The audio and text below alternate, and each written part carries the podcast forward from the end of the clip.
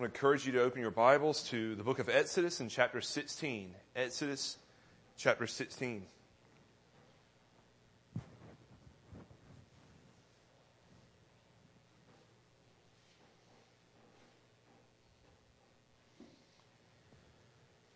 As we look at the passage, it's a little bit of a unique situation in that last Sunday I was preaching through Exodus 16 and realized that I didn't have time to get to one of my points that I wanted to spend a little bit of time on.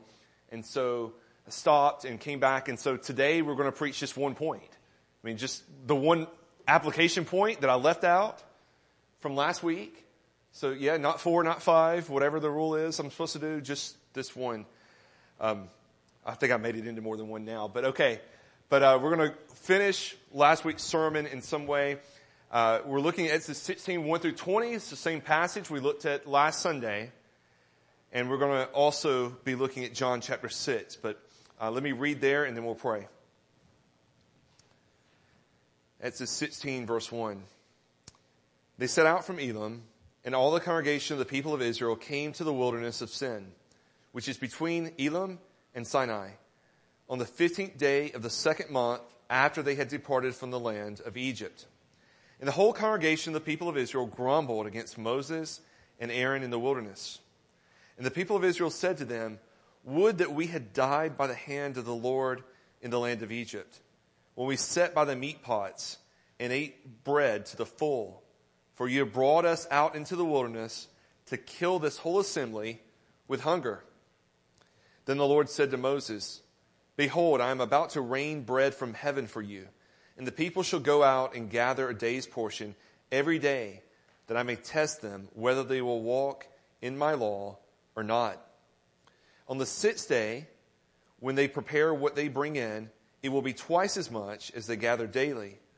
So Moses and Aaron said to all the people of Israel, At evening you shall know that it was the Lord who brought you out of the land of Egypt.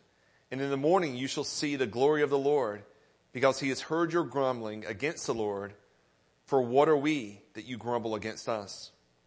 And Moses said, When the Lord gives you in the evening meat to eat, and in the morning bread to the full, because the Lord has heard your grumbling, that you grumble against him, what are we? Your grumbling is not against us, but against the Lord. Then Moses said to Aaron, Say to the whole congregation of the people of Israel,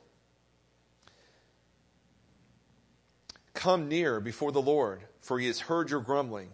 And as soon as Aaron spoke to the whole congregation of the people of Israel, they looked toward the wilderness, and behold, the glory of the Lord appeared in the cloud. And the Lord said to Moses, I have heard the grumbling of the people of Israel. Say to them, at twilight you shall eat meat, and in the morning you shall be filled with the bread, with bread. Then you shall know that I am the Lord your God. In the evening quail came up and covered the camp, and in the morning dew lay around the camp. And when the dew had gone up, there was on the face of the wilderness a fine, flake like thing, fine as frost on the ground. When the people of Israel saw it, they said to one another, What is it? For they did not know what it was. And Moses said to them, It is the bread that the Lord has given you to eat. This is what the Lord has commanded. Gather of it, each, uh, each one of you, as much as he can eat. You shall each take an omer according to the number of the persons that each of you has in his tent. And the people of Israel did so. They gathered some more, some less. But when they measured it with an omer, whoever gathered much had nothing left over, and whoever gathered little had no lack. Each of them gathered as much as he could, as he could eat. And Moses said to them, let no one leave any of it over to the morning. But they did not listen to Moses. Some left part of it till the morning, and it bred worms and stank. And Moses was angry with them. Let's pray together. Dear Heavenly Father, we thank you for your word and pray that your spirit would be with us now as that word is open, that you would give us understanding, even help us to see how this points us to Jesus Christ, in whose name we pray. Amen. Now, as I said earlier, last time we were looking at the same passage, and one of the things we noted was that there was more grumbling going on. They had grumbled before because of lack of water, and God turned the bitter water sweet and then brought them to Elim where there were 12 springs there. And we said they lived there for about three weeks and really enjoyed the blessing of all the water. And then as they leave there and go deeper into the wilderness, They don't find food. There's no food available for them other than what they brought with them. And so they begin to grumble again because of lack of food. Uh, even to the point that they argue that they're going to die of hunger. And we saw, as we read there, and we saw last week as well, seven, verse 7 and verse 8 tell us that they were grumbling against the Lord. And we quoted Psalm 78, 17 that says they rebelled against the Lord. And so it wasn't against Moses and Aaron ultimately they were complaining about. It was God and His providence, what He had brought in their life, that He had not provided for them the food that they desired.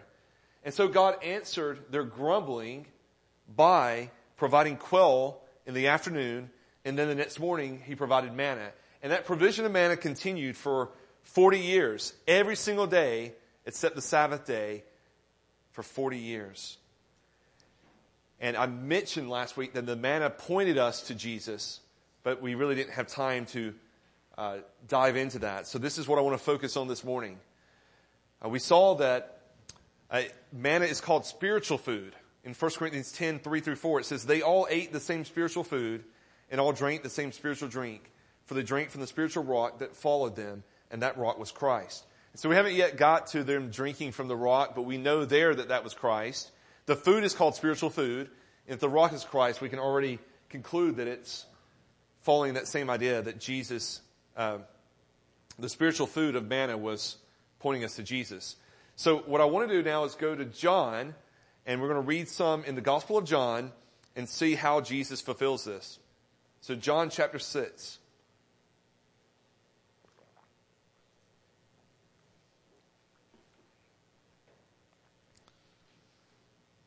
So, even if my sermon is short, we've read from Exodus and then we'll read from John and we'll fill up the time. All right, John chapter 6. Uh, I'm just going to breeze through and read parts of this because it is a very long section. So uh, we're going to read verses 31, starting in verse 31 to 35. Our fathers ate the manna in the wilderness. As it is written, He gave them bread from heaven to eat. Jesus then said to them, Truly, truly, I say to you, it was not Moses who gave you the bread from heaven, but my Father gives you the true bread from heaven. For the bread of God is He who comes down from heaven and gives life to the world. They said to him, Sir, give us this bread always. And Jesus said to them, I am the bread of life. Whoever comes to me shall not hunger, and whoever believes in me shall never thirst. Uh, skipping to verse 40. For this is the will of my Father, that everyone who looks on the Son and believes in him should have eternal life, and I will raise them up in the last day. And then we'll go to verse 47. Truly, truly, I say to you, whoever believes has eternal life. I am the bread of life. Your fathers ate the manna in the wilderness and they died. This is the bread that comes down from heaven so that one may eat of it and not die. I am the living bread that came down from heaven. If anyone eats of this bread, he will live forever. And the bread that I will give for the life of the world is my flesh. The Jews then disputed among themselves, saying, How can this man give us his flesh to eat? So Jesus said to them, Truly, truly, I say to you, unless you eat the flesh of the Son of Man and drink his blood, you have no life in you. Whoever feeds on my flesh and drinks my blood has eternal life, and I will raise him up on the last day. For my flesh is true food, and my blood is true drink. Whoever feeds on my flesh and drinks my blood abides in me, and I in him. As the living Father sent me, and I live because of the Father, so whoever feeds on me, he also will live because of me. This is a bread that came down from heaven, not like the bread the fathers ate and died. Whoever feeds on this bread will live forever. And so we see Jesus' explanation of what was going on. Remember, they said that they were dying of hunger back in Exodus 16, verse 3. But this manna foreshadowed Christ. Jesus says, I am the living bread which came down from heaven. And he compares himself directly to the manna that they had in the wilderness. If I want to say it as boldly as I can, and I think the way it's really intended is this, that God gave them manna in the wilderness to point them to Jesus Christ. It was a foreshadowing of who Jesus would be. In other words, God in His providence allowed for them to go without the food. That they would cry out to Him knowing their need and their hunger, feeling as though they're going to die if they don't get this provision. And God provided this manna to them to point them to Jesus Christ. Jesus says the fathers, their fathers, those in the wilderness, ate the bread and they still died. And he contrasts that with Jesus who is living bread, who through him they will have eternal life, as we saw in verse 49 and 50 of John chapter 6. Your fathers ate the manna in the wilderness and they died. This is the bread that comes down from heaven so that one may eat of it and not die. So there's a contrast. Jesus is like the manna, but he's greater. That manna provided for them temporarily. It kept them from dying of hunger, but they still died. It didn't prevent their death. And Jesus is saying, the bread that God has provided in me will give life so that you will never die. And he makes clear the bread that he gives is his flesh. I think he's speaking of the cross, the fact that he would give himself, he would offer himself up. Uh, he speaks of eating his flesh and drinking his blood. That's not literal, which is what the Israelites who were around really struggled with. How can we do this? You know, are we supposed to carve him up? How do we do that?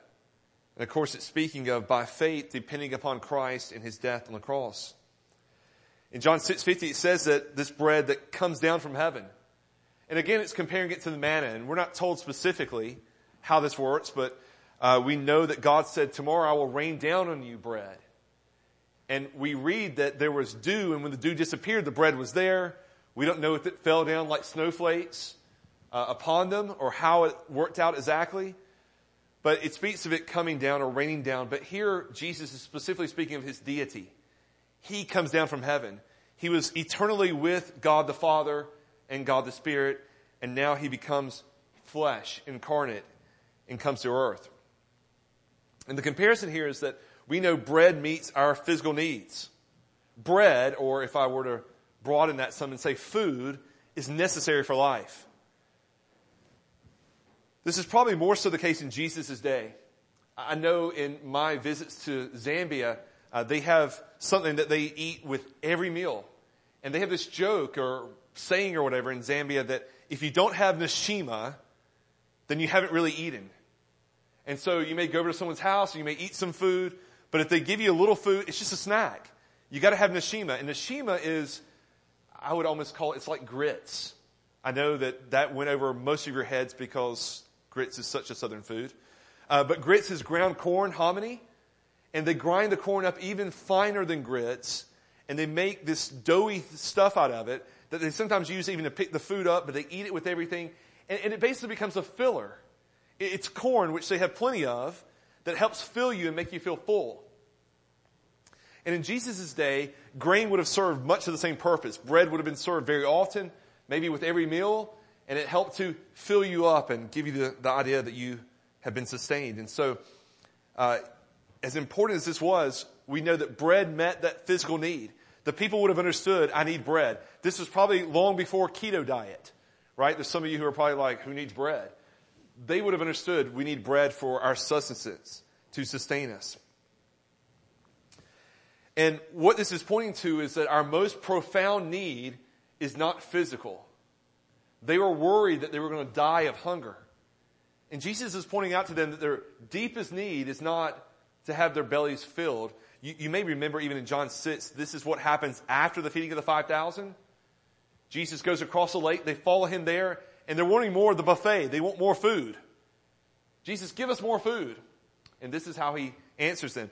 And they even ask him, show us a sign that you are a great prophet like Moses. And they're, of course, thinking of the manna. He says, no, Moses didn't provide that manna, but God did. But our most profound need is spiritual, not physical. John 6, 35 speaks of us never thirst, never have, uh, being thirsty or hungry again. I am the bread of life. Whoever comes to me shall not hunger and whoever believes in me shall never thirst. So again, thinking back to what was going on in the desert, in the wilderness wandering, they had been thirsty and now they're hungry.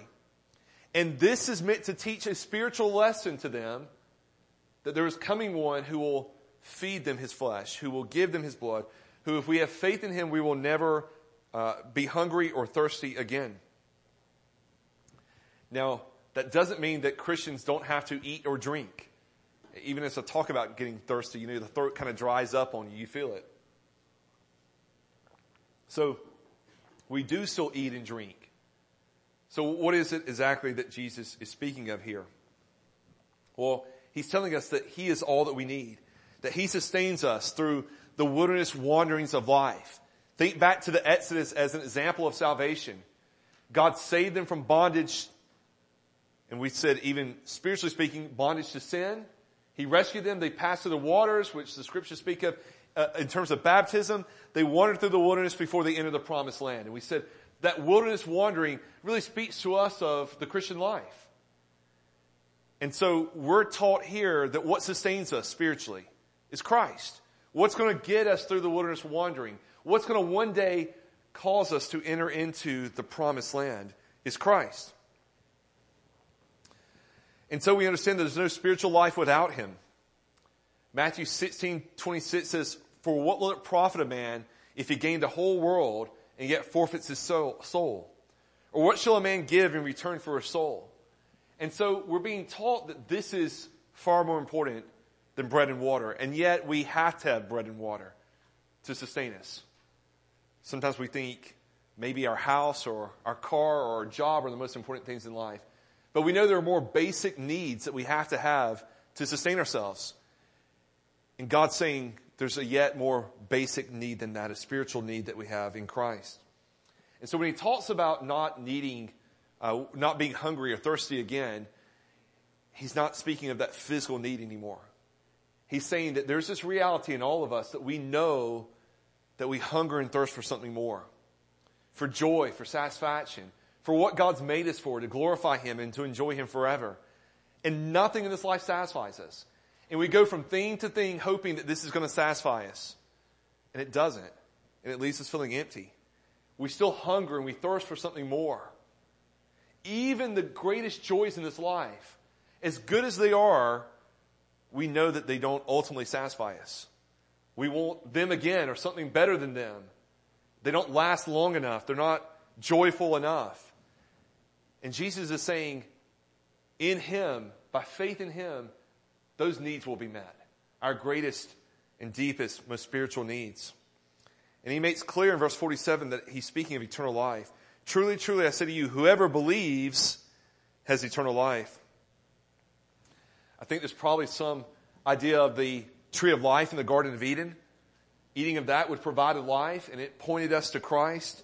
And so, here, Christ, if we believe in Jesus, we have eternal life. It even tells us it's the will of the Father in verse 40 of John 6.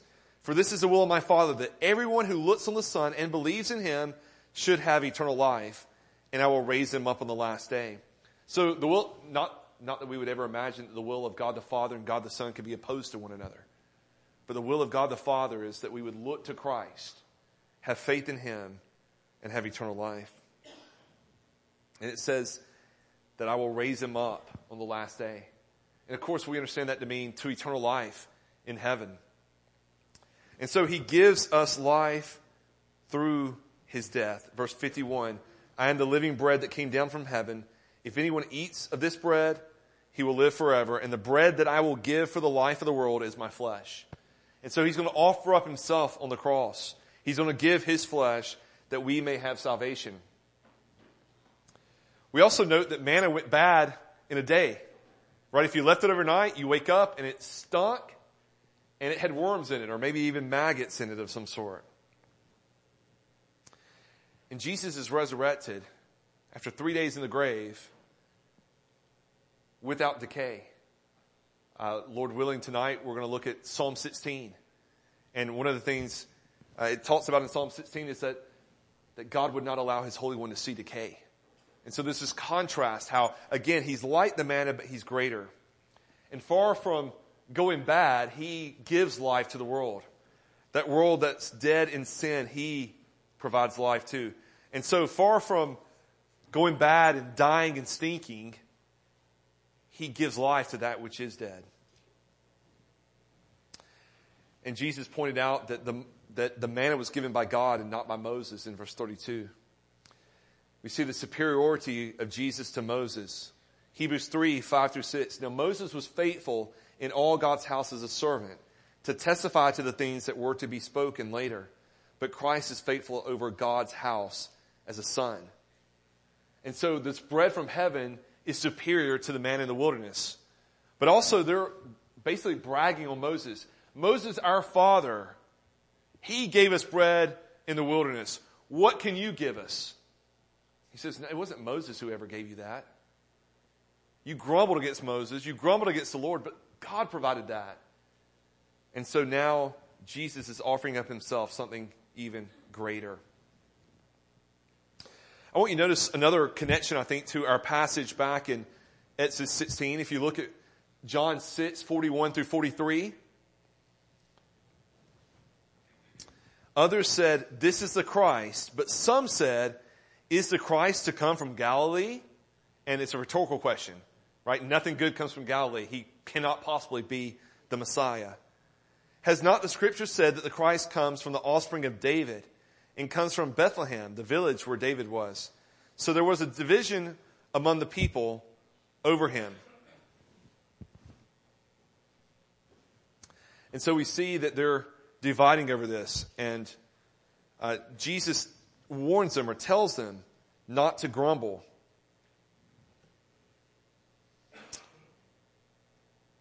And I didn't mark the scripture verse for that, but Jesus tells them not to grumble. And then we see their response is really the same as the Israelites in the wilderness, isn't it?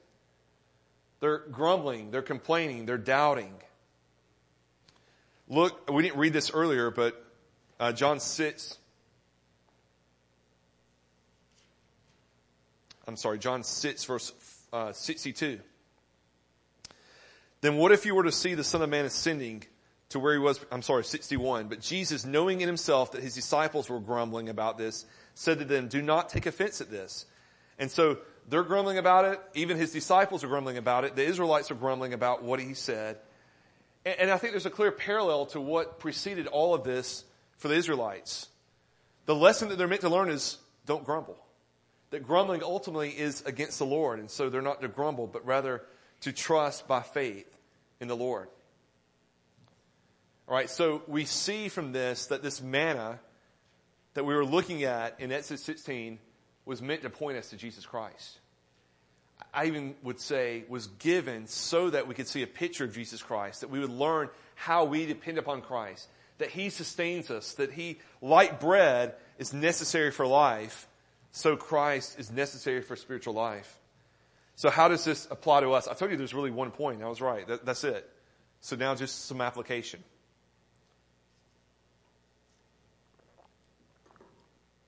Remember the Israelites were afraid that they were going to die of hunger. And the Bible warns us of a greater famine. Amos 8, 11 through 12 says, Behold, the days are coming, declares the Lord God, when I will send a famine on the land not a famine of bread, nor a thirst for water, but of hearing the words of the Lord. They shall wander from sea to sea and from north to east. They shall run to and fro to seek the word of the Lord, but they shall not find it, find it. And so Amos warns us that there's a day when there will be a famine of the word of God. And even though they seek it, they won't find it. Now I think even of our day, how Maybe the warning that Paul gave to Timothy about people gathering for themselves those who will scratch their itching ears, who will tell them the things that they want to hear. How true that is today and how the Word of God, even in many churches, has become less and less important. And so we're warned of a famine. And again, what do we need for that? Well, we're told in John 1 that Jesus is the Word, right? We need Christ, we need His Word. And so, uh, lest we fear death or if we think again spiritually, dying of hunger for the Word of God, we have God's Word. We need to be feasting on it while we have it. Secondly, uh, in Exodus 16, we saw the glory of the Lord being revealed. In verses 6 through 7, it said, The glory of the Lord was manifested in the pillar of cloud. Well, in John 1.14, it says, The Word became flesh and dwelt among us, and we have seen His glory, glory as of the only Son from the Father, full of grace and truth. And again in 2 Corinthians 4 6, for God who said, let light shine out of darkness, has shown in our hearts to give the light of the knowledge of the glory of God in the face of Jesus Christ. And so as we think of the manna and how it points us to Jesus Christ, even the glory that was manifested to them, along with the manna, remember it said, the glory of the Lord will be shown to you in the morning.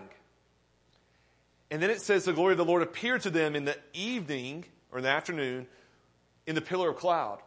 And so God manifested, and we talked about last Sunday that this was the first place in God's word where it says the glory of the Lord. And so the glory of the Lord is shown to them in the pillar of cloud. And I'm saying that points us to Christ. But he also said, you will see God's glory in the morning. What did they see in the morning? They saw manna. Right? They saw God providing for them food, but they looked upon the manna. And then we see in God's word again, in the New Testament, it's revealed that Jesus is the glory of the Lord. His glory has shone upon us. And in his face, we see the glory of God the Father. No man has seen God at any time, but Jesus says, if you've seen me, you've seen the Father. And so again, I see another way that it points us to Christ. Thirdly, we can be encouraged, a really just practical application of this is to know that God provides for us. God provides for us. This is true in the sense of we know in God's Word it talks about that God clothes the lilies of the valley and He feeds the birds of the air. And if He cares for such as these, will He not also care for His children? And so we can know in terms of even physical provision that God's looking out for us, that God cares for us. He met the physical needs of the Israelites in the wilderness. He provided uh, meat and bread for them in the wilderness. And so we can trust that God cares for his people, that he will provide for them. But ultimately, how do we see the Lord's provision for us? God gives us our greatest need. You know, sometimes we talk about how we pray, and often we pray for our perceived needs. But God knows our deepest need, and He meets it. And how does He do that? It's in the person of Jesus Christ that He's met really our deepest need. And so we learn about hunger. Maybe I even want to say, I think I'm okay saying this. Just as the manna, I believe, was given to point us to Jesus Christ, so was hunger and thirst. That we would hunger and thirst for God, that we would desire Him. And so our greatest need is eternal life, is spiritual life, and God provides that. And you'll note that they, they only had to collect the manna. God gave it. They just had to go out and receive what He had already provided. I didn't have time to get into this, but John 6 is very clear that God the Father gives a certain people to his son. He saves them. It's the work of God. And so, in many ways, we see that collection, uh, that connection as well. And so Christ is sufficient in his person and in his grace. He's all that we need. Here's what Matthew Henry says. He said, there was manna enough for them all. So in Christ, the fullness of grace for all believers. He that gathers much of this manna will have none to spare when he comes to use it. And he that gathers little, when his grace comes to be perfected in glory, shall find that he has no lack. I haven't really gotten into the dividing up of the manna and how that worked, but it said those who gathered much had all that they needed, and those who gathered little were not lacking.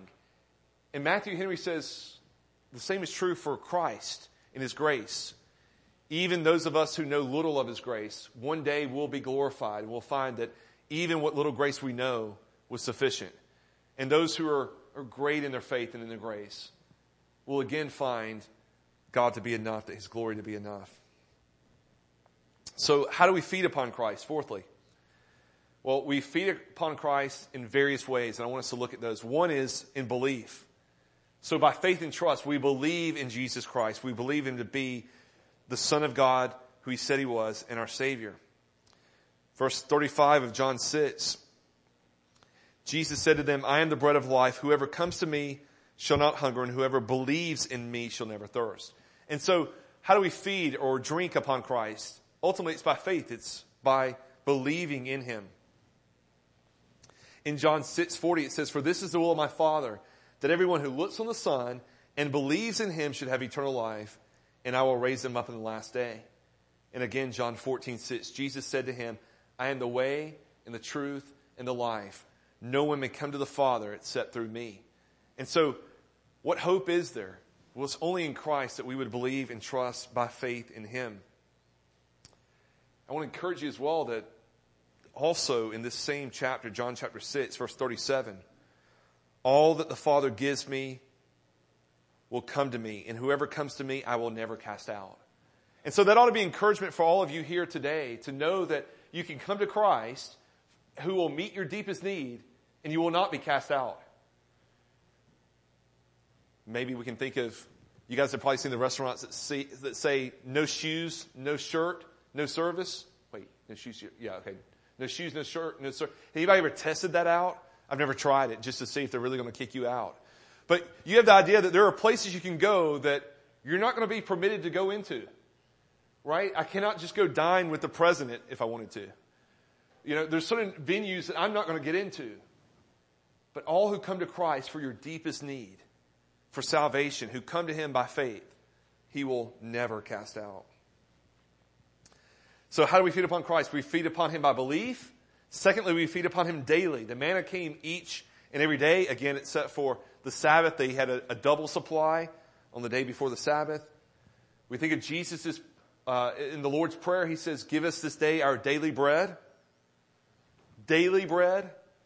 And so we come to him daily looking for that. He sustains us spiritually.